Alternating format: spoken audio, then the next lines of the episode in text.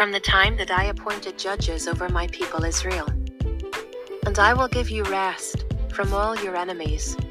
Moreover, the Lord declares to you that the Lord will make you a house. When your days are fulfilled and you lie down with your fathers, I will raise up your offspring after you, who shall come from your body, and I will establish his kingdom. He shall build a house for my name, and I will establish the throne of his kingdom forever. I will be to him a father, and he shall be to me a son. When he commits iniquity, I will discipline him with the rod of men, with the stripes of the sons of men. But my steadfast love will not depart from him as I took it from Saul, whom I put away from before you. And your house and your kingdom shall be made sure forever before me. Your throne shall be established forever. In accordance with all these words, and in accordance with all this vision, Nathan spoke to David. Welcome back to another edition of The Sword and the Spirit we take a look at the issues both in and out of the church via teaching and interviews. The goal here is to stimulate thoughts and conversations that will lead to positive growth and action on the part of the listener. Our prayer here is that those who have an ear to hear will hear what the Holy Spirit is saying to the churches.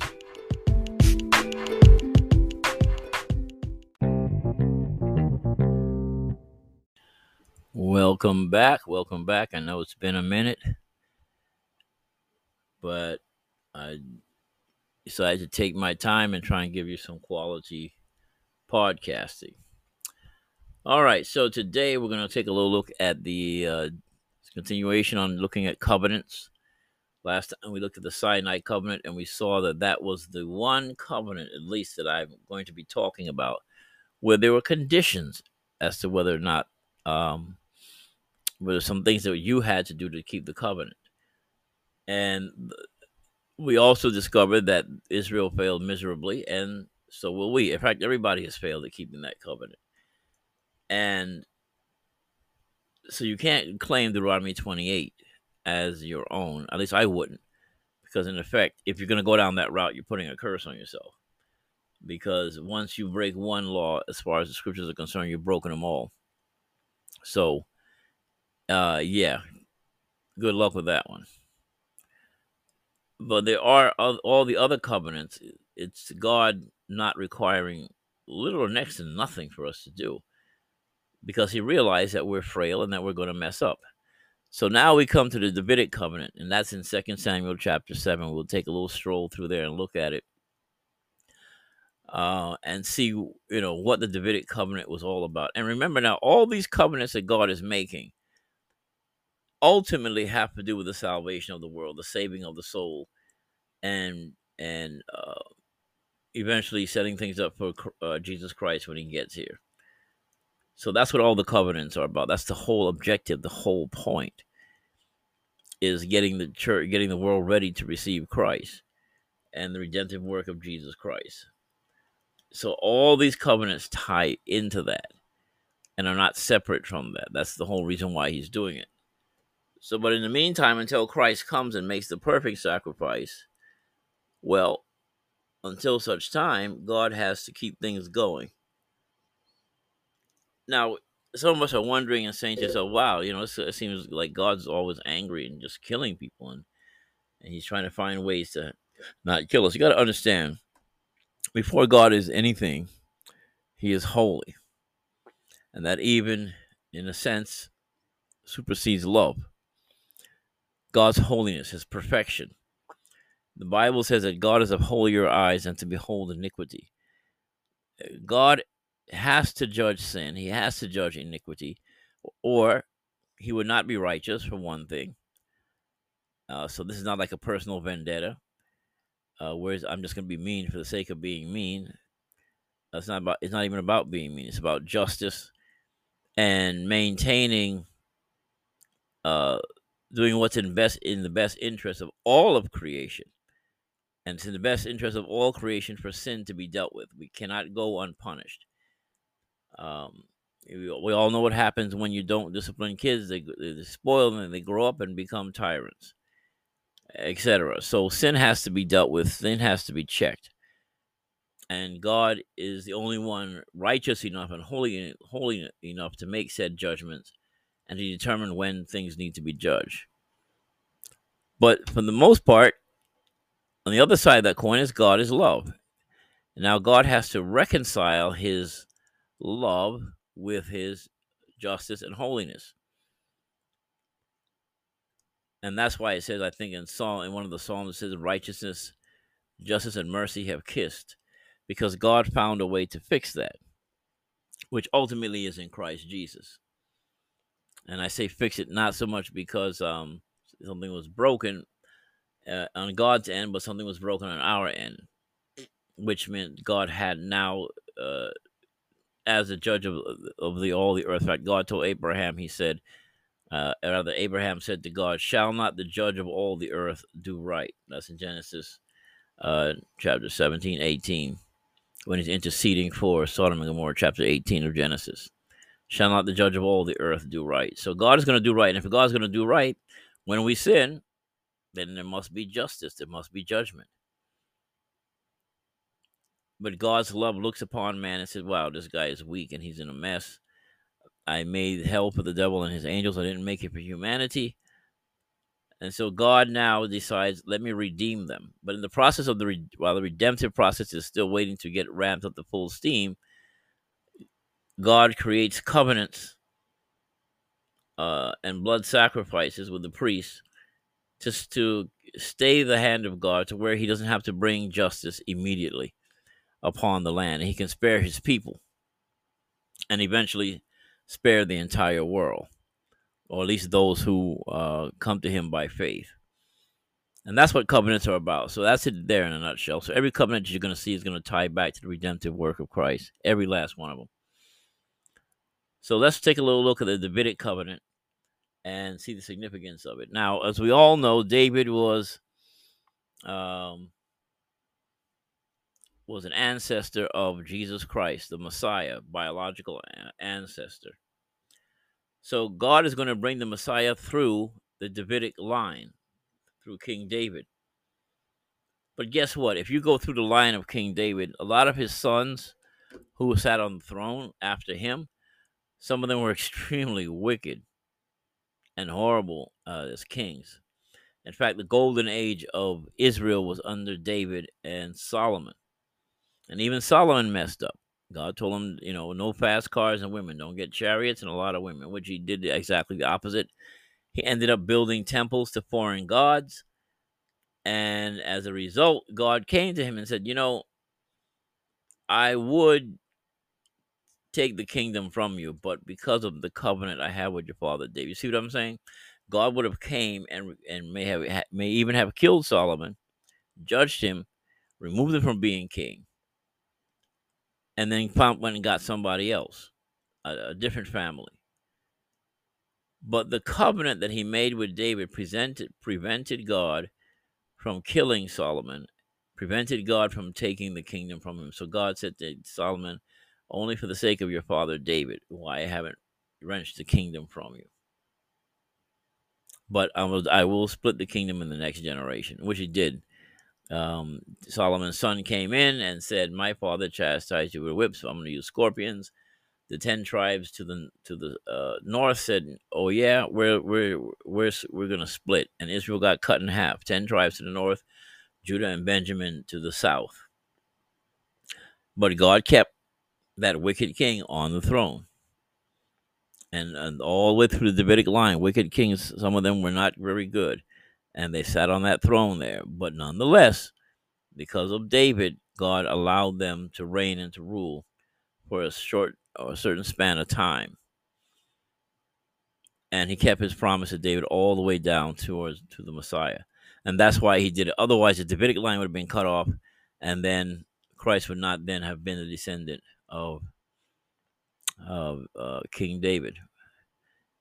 Also, in addition to that, in the prophecy that was given in the book of Genesis, I believe it's chapter 39, when Joseph was blessing his sons, And he got to the son Judah, he said, The scepter shall not depart from Judah, nor a lawgiver from between his feet, until Shiloh come. And that Judah was to be the ruling tribe. And so, um, even though uh, Saul, who was a Benjamite, ruled for a little bit, and ironically, being a Benjamite, where did Benjamin go? Benjamin married into Judah, and he got absorbed by the tribe of Judah. So, in a sense, that was still along the same lines. But having said that, um, God kept his promise. And that's why the Davidic covenant. But let's take a look at that and see if you can find Christ in there. He's in there. And in fact, you can find Christ in all the covenants. And uh, even in the Sinai covenant. He's there. The Bible says the law is a schoolmaster to bring us to Christ. So if you follow that Sinai covenant correctly, eventually it'll bring you to Christ. Schoolmaster. Let's just you you fall on your knees and repent and say, "Oh God, am I jacked up or what?" So let's take a little stroll here to Second Samuel chapter seven, and look at the King Davidic covenant, and I'll kind of show you how this works. Now, when David the king lived in his house, the Lord had given him rest from all his surrounding enemies. The king said to Nathan, See now, I dwell in a house of cedar, but the ark of God dwells in, the, in a tent. And Nathan said to the king, Go and do all that is in your heart, for the Lord is with you. Okay. Verse 4 But the same night the word of the Lord came to Nathan Go and tell my servant David, Thus says the Lord, Would you build me a house to dwell in? I have not lived in a house since the day I brought up the people of Israel from Egypt to this day. But I have been moving about in a tent for my dwelling. In all places where I have moved with all the people of Israel, did I speak a word with any of the judges of Israel, whom I commanded to shepherd my people Israel, saying, why have you not built me a house of cedar? Now, therefore, thus you shall say to my servant David, Thus says the Lord of hosts, I took you from the pasture, from following the sheep, that you should be a prince over my people, Israel. And I have been with you wherever you went, and have cut off all your enemies from before you. And I will make for you a great name, like the name of the great ones of the earth. And I will appoint a place for my people Israel, and will plant them so that they may dwell in their own place and be disturbed no more. And violent men shall afflict them no more as formerly. From the time that I appointed judges over my people Israel, I will give you rest from all your enemies. Moreover, the Lord declares to you that the Lord will make you a house. When your days are fulfilled and you lie down with your fathers, here it is. I will raise up your offspring after you, who shall come from your body, and I will establish his kingdom. See that he, he's first he goes from offspring plural to his kingdom. That's referring to Christ. He will establish his kingdom, singular. Christ. That's referring to Christ. Establish his kingdom.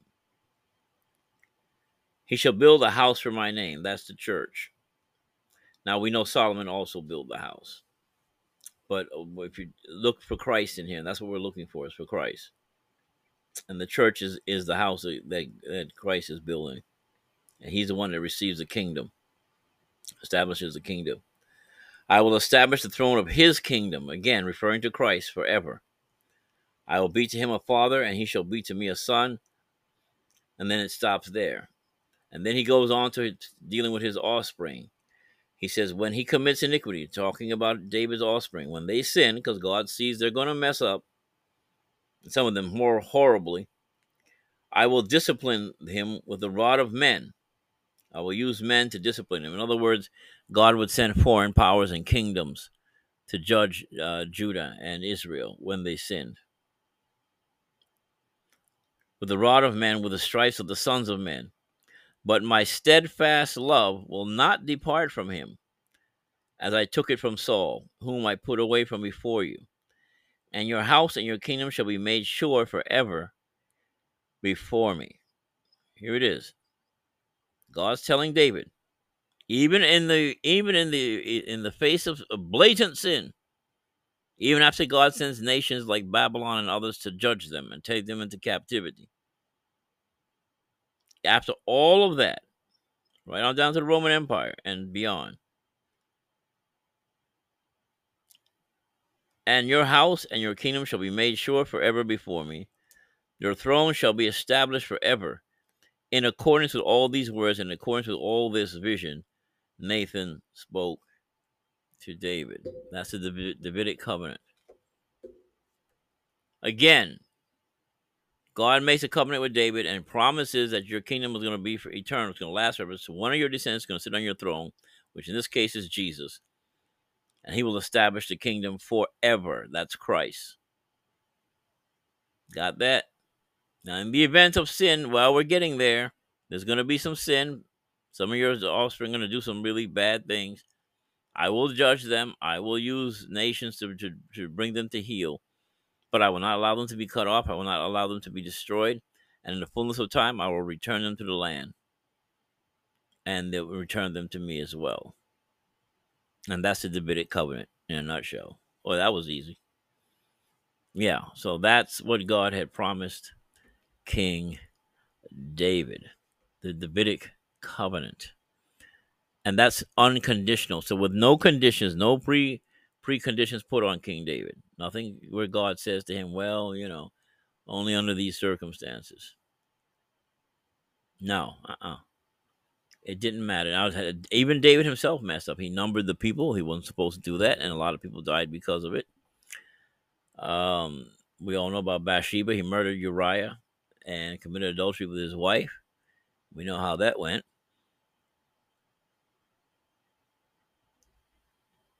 And we also know uh, King David when he was when they were bringing the Ark of the Covenant back, he didn't do it properly. The Ark was falling off the cart, and the guy touched it and he died. And then David said, "Oh, wait a minute, let me find out how maybe what did we do wrong." So he goes to the priest and he reads the law and he discovers that only the priest is supposed to carry the ark. And that's when David gets the priest and sends him out, you know, to carry the ark of the covenant back because no one else was supposed to touch it. That was the whole point. It wasn't being done properly. All right, so that is the Davidic covenant.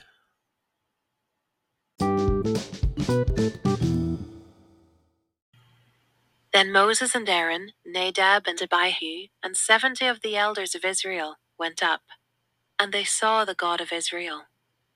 There was under his feet as it were a pavement of sapphire stone, like the very heaven for clearness. And he did not lay his hand on the chief men of the people of Israel. They beheld God, and ate and drank. The Lord's. Amen.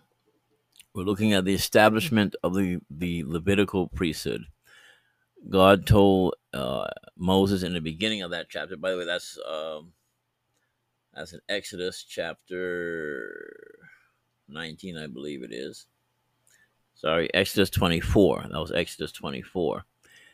And God tells them to come up on the mountain, Nadab and Abihu, the sons of Aaron, and bring the 70 men with you. That's the first Sanhedrin, the elders, those who ran, helped Moses uh, do the administrative work of running the nation. And they ate and they drank and they saw at least the feet of God. They didn't see anything else, but they saw his feet. Later on, Nadab and Abihu ended up getting killed for offering strange fire on the altar. But the job of the priesthood, the Levitical priesthood, their job was to offer a sacrifice. Uh, and they had specific things that they had to do to offer sacrifice so that God would spare the nation. And of course, being sinners themselves, they had to make sacrifice for themselves as well. They had to cleanse and, pre- and prepare themselves. And God gave them various rituals to do so that he would not have to destroy uh, all the people along with um, the priest.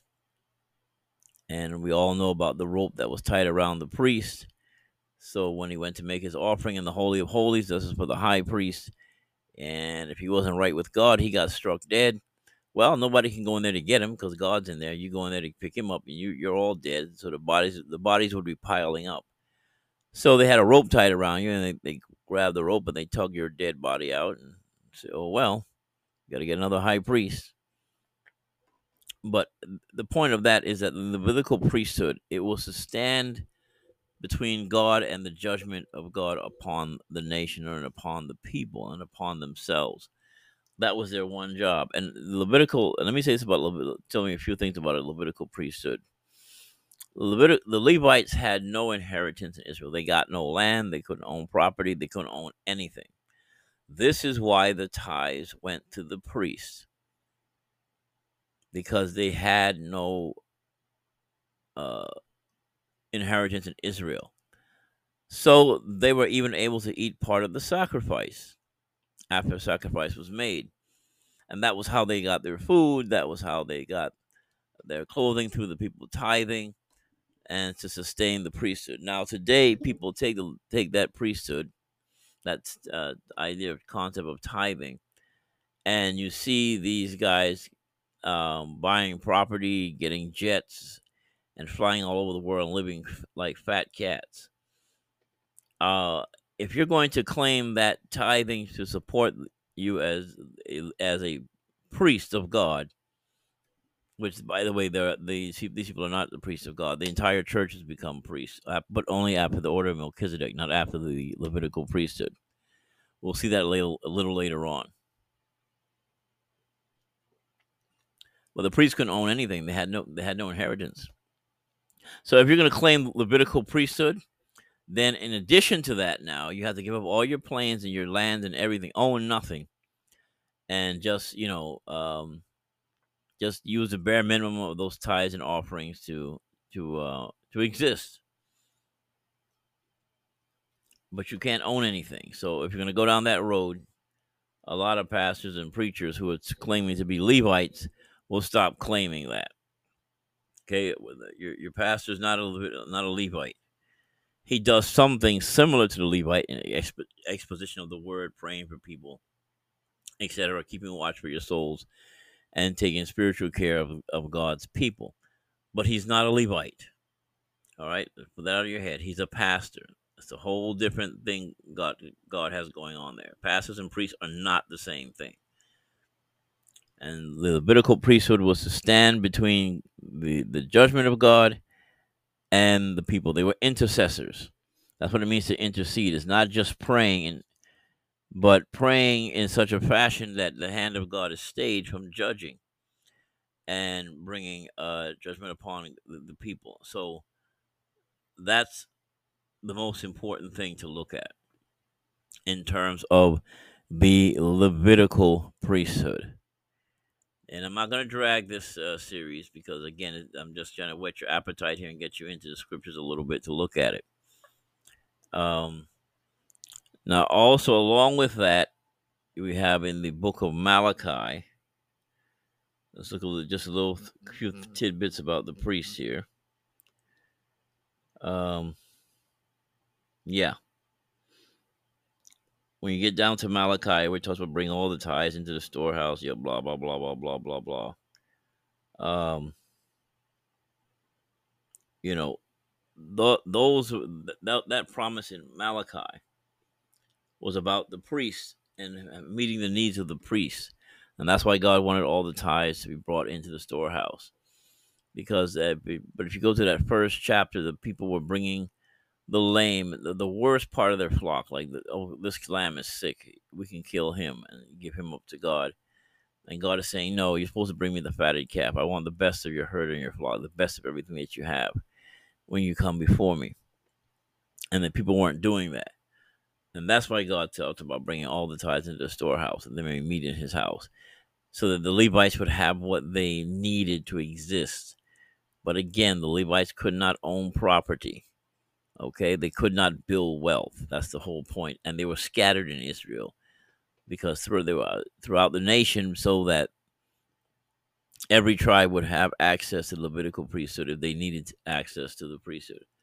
If they needed to make a sin offering or they did something wrong or something happened and they didn't want to come under the judgment of God, they could find a priest and they would be available to do said whatever sacrifice was necessary to keep God from bringing judgment upon the land.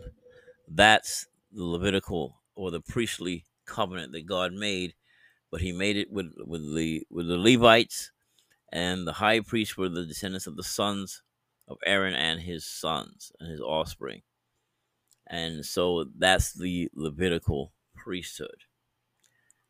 And then we, but that priesthood today is defunct, except for some things that happen in the end times pertaining to the nation of Israel, which they have not yet accepted Christ as Messiah. So, as far as they're concerned, the Levitical priesthood is still in effect. We get that. But as far as the church is concerned, we do not have any Levites in the church. We do not have to copy anything Levites do. You don't have to wear the shawl. You don't have to blow the shofar. You don't have to do any of those things that Israel was doing. Um, can we learn some principles on prayer, intercession, and things from the Levitical priesthood? Yes, we can. But we do not have to copy them or emulate them. We are not Levites. When the Bible says you are a kingdom of priests, a royal priesthood, a, a holy nation, a royal priesthood, and a kingdom of priests. We are priests, but we're not priests after the order of the Levites. We're priests after the order of Melchizedek. Of Melchizedek, it's a Melchizedek priesthood that the church is dealing with here. Uh, oh, and uh, no, by the way, we're only priests only because we're in Christ. But Christ is the priest after the order of Melchizedek. And then he allows us to participate in intercession for the people. But we do not make sacrifice. We cannot sacrifice ourselves, and we cannot make sacrifice for the people. That's reserved for Christ and Christ alone. And when we teach people to apply the finished work of Christ in their life and in their heart, we're doing the pre the work of a priest after the order of Melchizedek in that sense, but we're pointing them to Christ, who is both the intercessor, the high priest, and the benefactor of all who put their hope in him. And we, but we direct people to Christ, never ever to ourselves. That's a huge no no. So that is what we mean when we talk about the priestly covenant. And again, that was to keep the hand of God away from the judging the people. The Levites had things that they had to do, yes. This one here is conditional on what the Levites do. They were given specific instructions. But that is now defunct because we are now going on to the new covenant, and we'll see why that's defunct.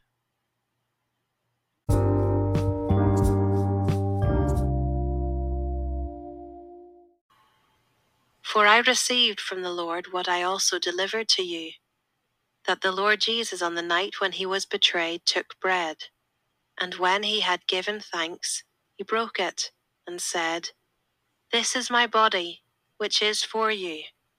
Do this in remembrance of me. In the same way, also he took the cup after supper, saying, This cup is the new covenant in my blood. Do this, as often as you drink it, in remembrance of me. For as often as you eat this bread and drink the cup, you proclaim the Lord's death until he comes. Amen. That's when Christ established the new covenant. You can also find that in the Gospels as well. Um,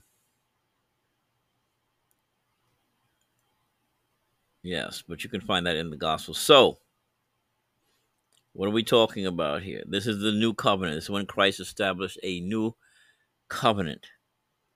And the only thing he asked us to do was receive receive the body and his blood. Of course, there's three different views of, of the communion service um, which I'll give them to you here in a minute. But you can find this in Matthew 26, verse 26 to 28. You can look in Luke, Mark, uh, Luke 22, verses 19 to 20. And you can also find it in, in Mark's Gospel, the 14th chapter, verse 22 and 24. The institution of the Lord's Supper And he said, This is the blood of the new covenant. I will do a new thing. And under this new covenant, it it's it it it rendered all the, the, the covenant before it. It fulfilled all the covenants before it. He did it all for us. And so we don't need to go back to any of the old covenants. We don't need to go back to the Sinai covenant. We definitely don't want to run around claiming that thing. And by the way, Christ fulfilled all of that for us in Him. Okay. Uh, and of course, He fulfilled the blessings of Abraham, He fulfilled the Davidic covenant, and He be- established a new priesthood after the order of Melchizedek, which we will be getting back to the book of Hebrews next uh, podcast, and that's when we will start to look at the a little bit deeper at the new covenant. But in each case, again, with the new covenant, other than receiving Christ, there's nothing else for us to do. There is no work. There is no action that you can take. Uh, there's no law that you have to keep in order to partake of the new covenant. It's a gift. And and we're going to talk about cheap grace because I don't believe in cheap grace either. But right now I want you to see that this gift is free. It's it's free, but it isn't cheap. Put it to you that way. It came at great cost uh, to the Lord to secure our salvation forever and forever, world without end. Amen. And so it took some doing. And so for that reason, uh, we don't want to cheapen it. But yes, it's free. And just because something is free doesn't mean it isn't costly. Debt has to be absorbed. If I owe you a thousand dollars and I come and ask you to forgive me of that thousand dollar debt, that means you're just out of and you forgive me, that means you're willing to be out of a thousand dollars. Debt had to be absorbed. Somebody has to pay the debt. In this case, a person forgiving the debt is absorbing the debt. Okay, so it has to go somewhere.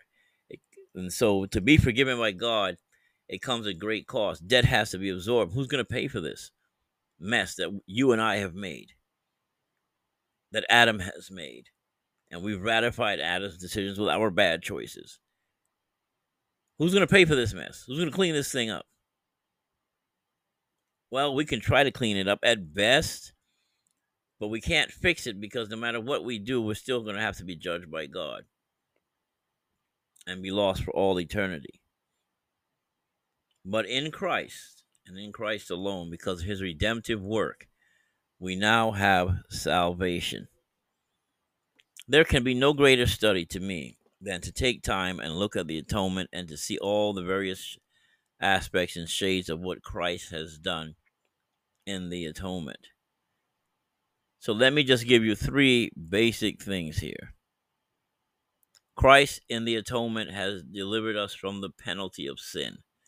This is what Christ has done, the penalty of sin. So now the the, the, the, the penalty of sin, the wages of sin is death, but the gift of God is eternal life through our Lord Jesus Christ. That's in uh, Romans 6:23.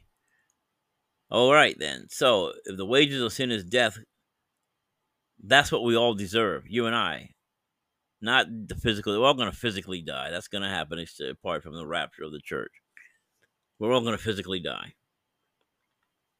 And so, for that reason, that's not what we're talking about here. We're not just talking about physical death. We're talking about eternal death, being cut off for God forever and forever, being stuck at the great white throne judgment. You don't want to be at the at the at the white throne judgment. That that's the one from which nobody you won't win. Let's put it you that way. We'll all be lost. Anybody at the white throne judgment, you know you're going to hell. The saints get the judgment seat of Christ, but that's a whole different thing about rewards, etc., for the believer. But the white throne judgment, that's the final judgment, and you don't want to be there for that. You want to be on the other side, sitting with Christ and uh, when he judges the world according to their works. And every man's going to get rewarded according to his works. That's definitely going to happen, uh, particularly for the sinner. But God in Christ has made a way for us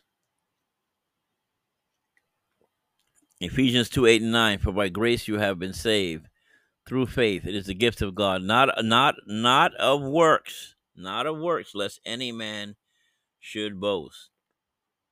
In the sixth chapter of the Gospel of John, the people said, What must we do that we can work the works of God? And Jesus said, This is the work of God, that you believe on him whom he has sent. There's no work, saints. There's no amount of doing anything that's going to save us. Christ stands alone and he has delivered us from the power of sin. And that was a work of Jesus Christ. And we are not called to do anything for our salvation except just believe and trust in what he has done. Do you get that? So he's delivered us from the penalty of sin. Secondly, he has delivered us from the power of sin. From the power of sin. This has to do with your sanctification. The Bible says, Do not be conformed to this world, but be ye transformed by the renewing of your mind. God will begin to renew your mind.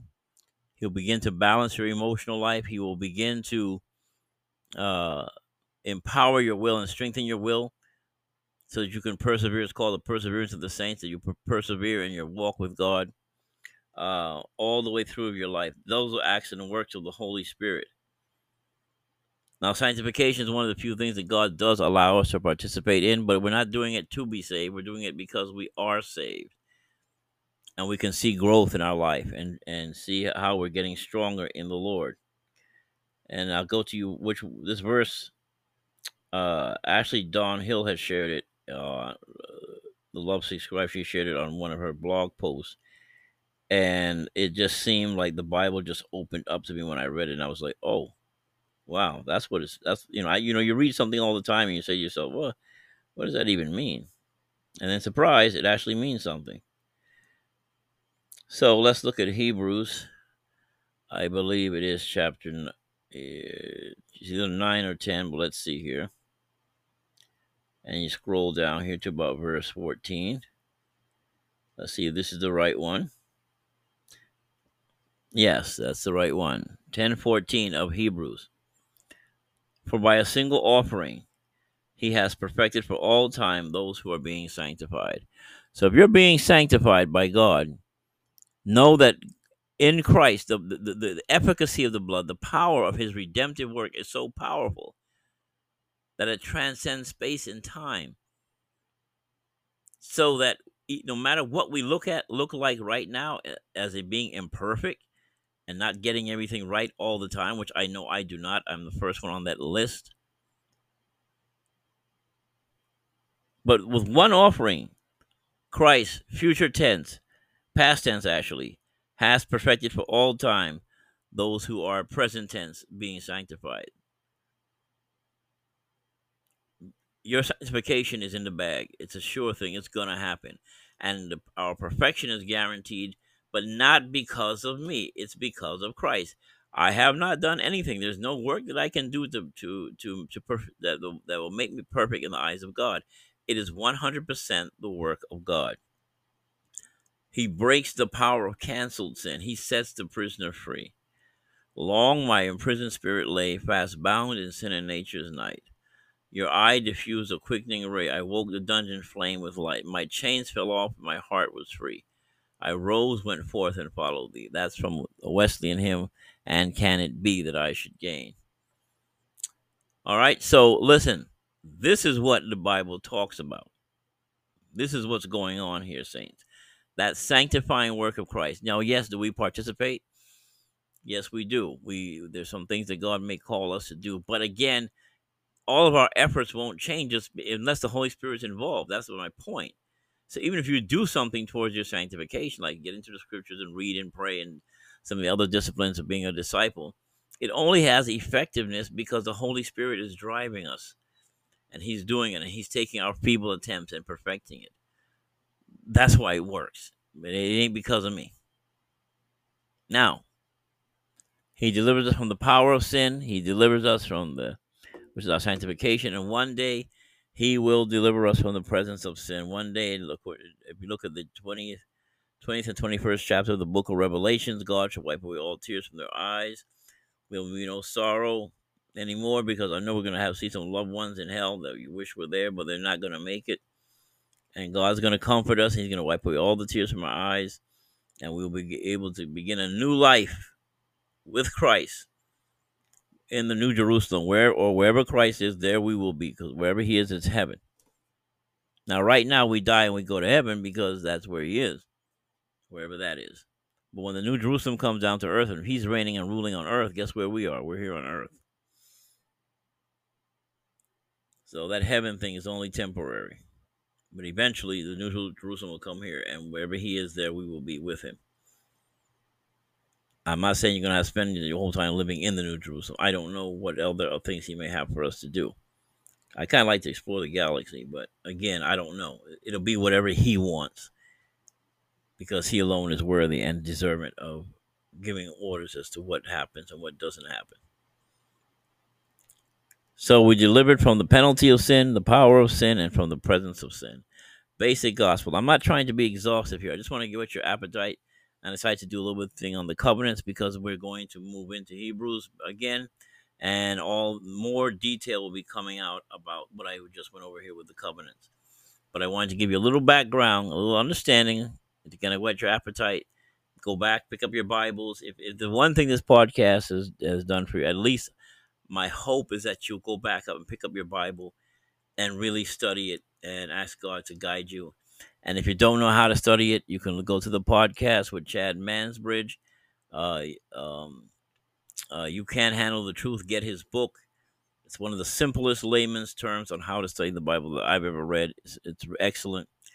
And then also you can listen to a podcast I did on uh, how to sharpen your sword and to strengthen your your time in the Word of God. Uh, and so hopefully those two podcasts will help you and you know get you into the word but i want to my prayers that people will get hungry and thirsty for the word of god and want to open their bibles and read it and do some serious study. You know uh, we live in an age now you don't have to be a scholar anymore. Really? If you, if you do your homework you can you know um, you can discover a lot of great stuff in the word of god uh, just by doing your homework and putting in the time so Put in the work, saints. You won't regret it. You will so not regret it. Let God arise and let all his enemies be scattered. His wax melts before them. Before the flame, let them be melted. The world, the flesh, and the devil. Jesus said, In the world you will have persecution, but be of good cheer. I have overcome the world. And this is the, how we overcome the world, even our faith. And this is the victory that overcomes the world, even our faith. Faith is the victory. Faith is the victory. Oh, glorious victory that overcomes the world. Love that hymn. So, saints, hold your heads up high, square your shoulders, not in pride, but in confidence to know that God is going to get you there if you have repented of your sins and, and asked Christ to forgive you your sins and, and have bowed the knee to Jesus Christ as both Lord and Master of your life. He's going to get you there. He will not he will never leave you nor forsake you. That's why he established a new covenant. Because all covenants are just to keep God from killing us. So that even when we screw up, and we do, I like what uh, George Verwer says, a great man of God said. He said, Where two or three are gathered together in Jesus' name, there is a mess. It's not a straight line. Christian life is not a straight line, and there's a lot of parts of it get real messy. Especially when you're dealing with other people in other fellowships and in churches, it can get it can get real messy sometimes because of interpersonal relationships, relationships, etc. But nonetheless, I have this confidence. My anchor holds steadfast and sure. Because of the new covenant, Christ has promised to get me there. Let God be true and every man a liar. God's going to get you there. Don't let these people tell you, oh, when a guy told me, said, oh, being a Christian is hard. I said, what do you mean? He said, well, you commit one sin, that's it. I was like, whoa, really? We don't have a jump out Jesus, saints. And I'm not condoning sin. I'm not telling anybody to go and sin. You'd be a fool if you did. But I'm just simply saying, when we do mess up, because it does happen, we have an advocate with the Father. And we can come to him in repentance and faith. And Christ will forgive and he will cleanse. And he will get us there via the work of the Holy Spirit. So we're going to get into uh, Hebrews again, and we're going to delve into this whole thing of how Christ has perfected and the, the why the new covenant is was way better than the old covenant. Stop blabbing and grabbing, naming and claiming Deuteronomy 28. Because the only the only conclusion with that one is the curses, because you're not going to live perfectly. Not going to happen. If it were possible, he wouldn't need the new covenant. Yeah, Deuteronomy 28 doesn't apply to us. I, can, I know I keep saying it because I want to hammer that because Word of Faith got people all hyped up thinking that this is what um, you know is promised to us. And and by the way, that was a, God was talking to a nation of Israel. He wasn't even talking to us. Thank God. So nation of Israel, let them deal with that. Let God deal with them how He wants to deal with them. But this is how He's dealing with us under the new covenant. That's where I sit. That's the one I claim to be under. The others are of no consequence to me. And only in so much as they point me to Christ. That's it. God bless.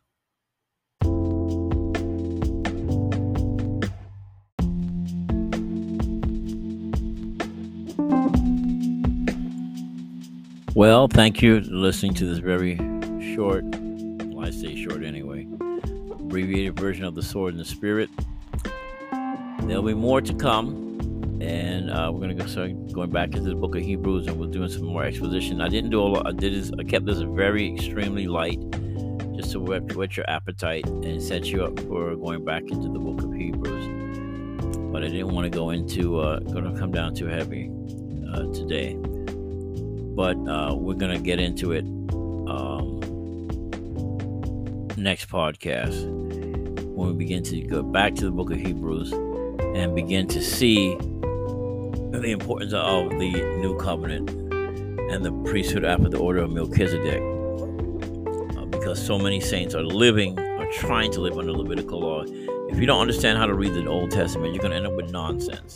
And you end up claiming things that God doesn't want you to claim. Most of the things in the Old Testament are descriptive, just telling you what happened. It's not prescriptive. It's not saying you have to copy that. But you got saints running around with prayer shawls. You got saints running around blowing shofars and doing everything else. And I'm like, okay, we're not Israel, so, and I'm not anti Semitic. God knows I believe in supporting the nation of Israel. God said, I'll bless those who bless you and curse them and curses you. So we, we I'm a proponent of being a blessing to the nation of Israel and to, to the Jewish nation. I, I get it.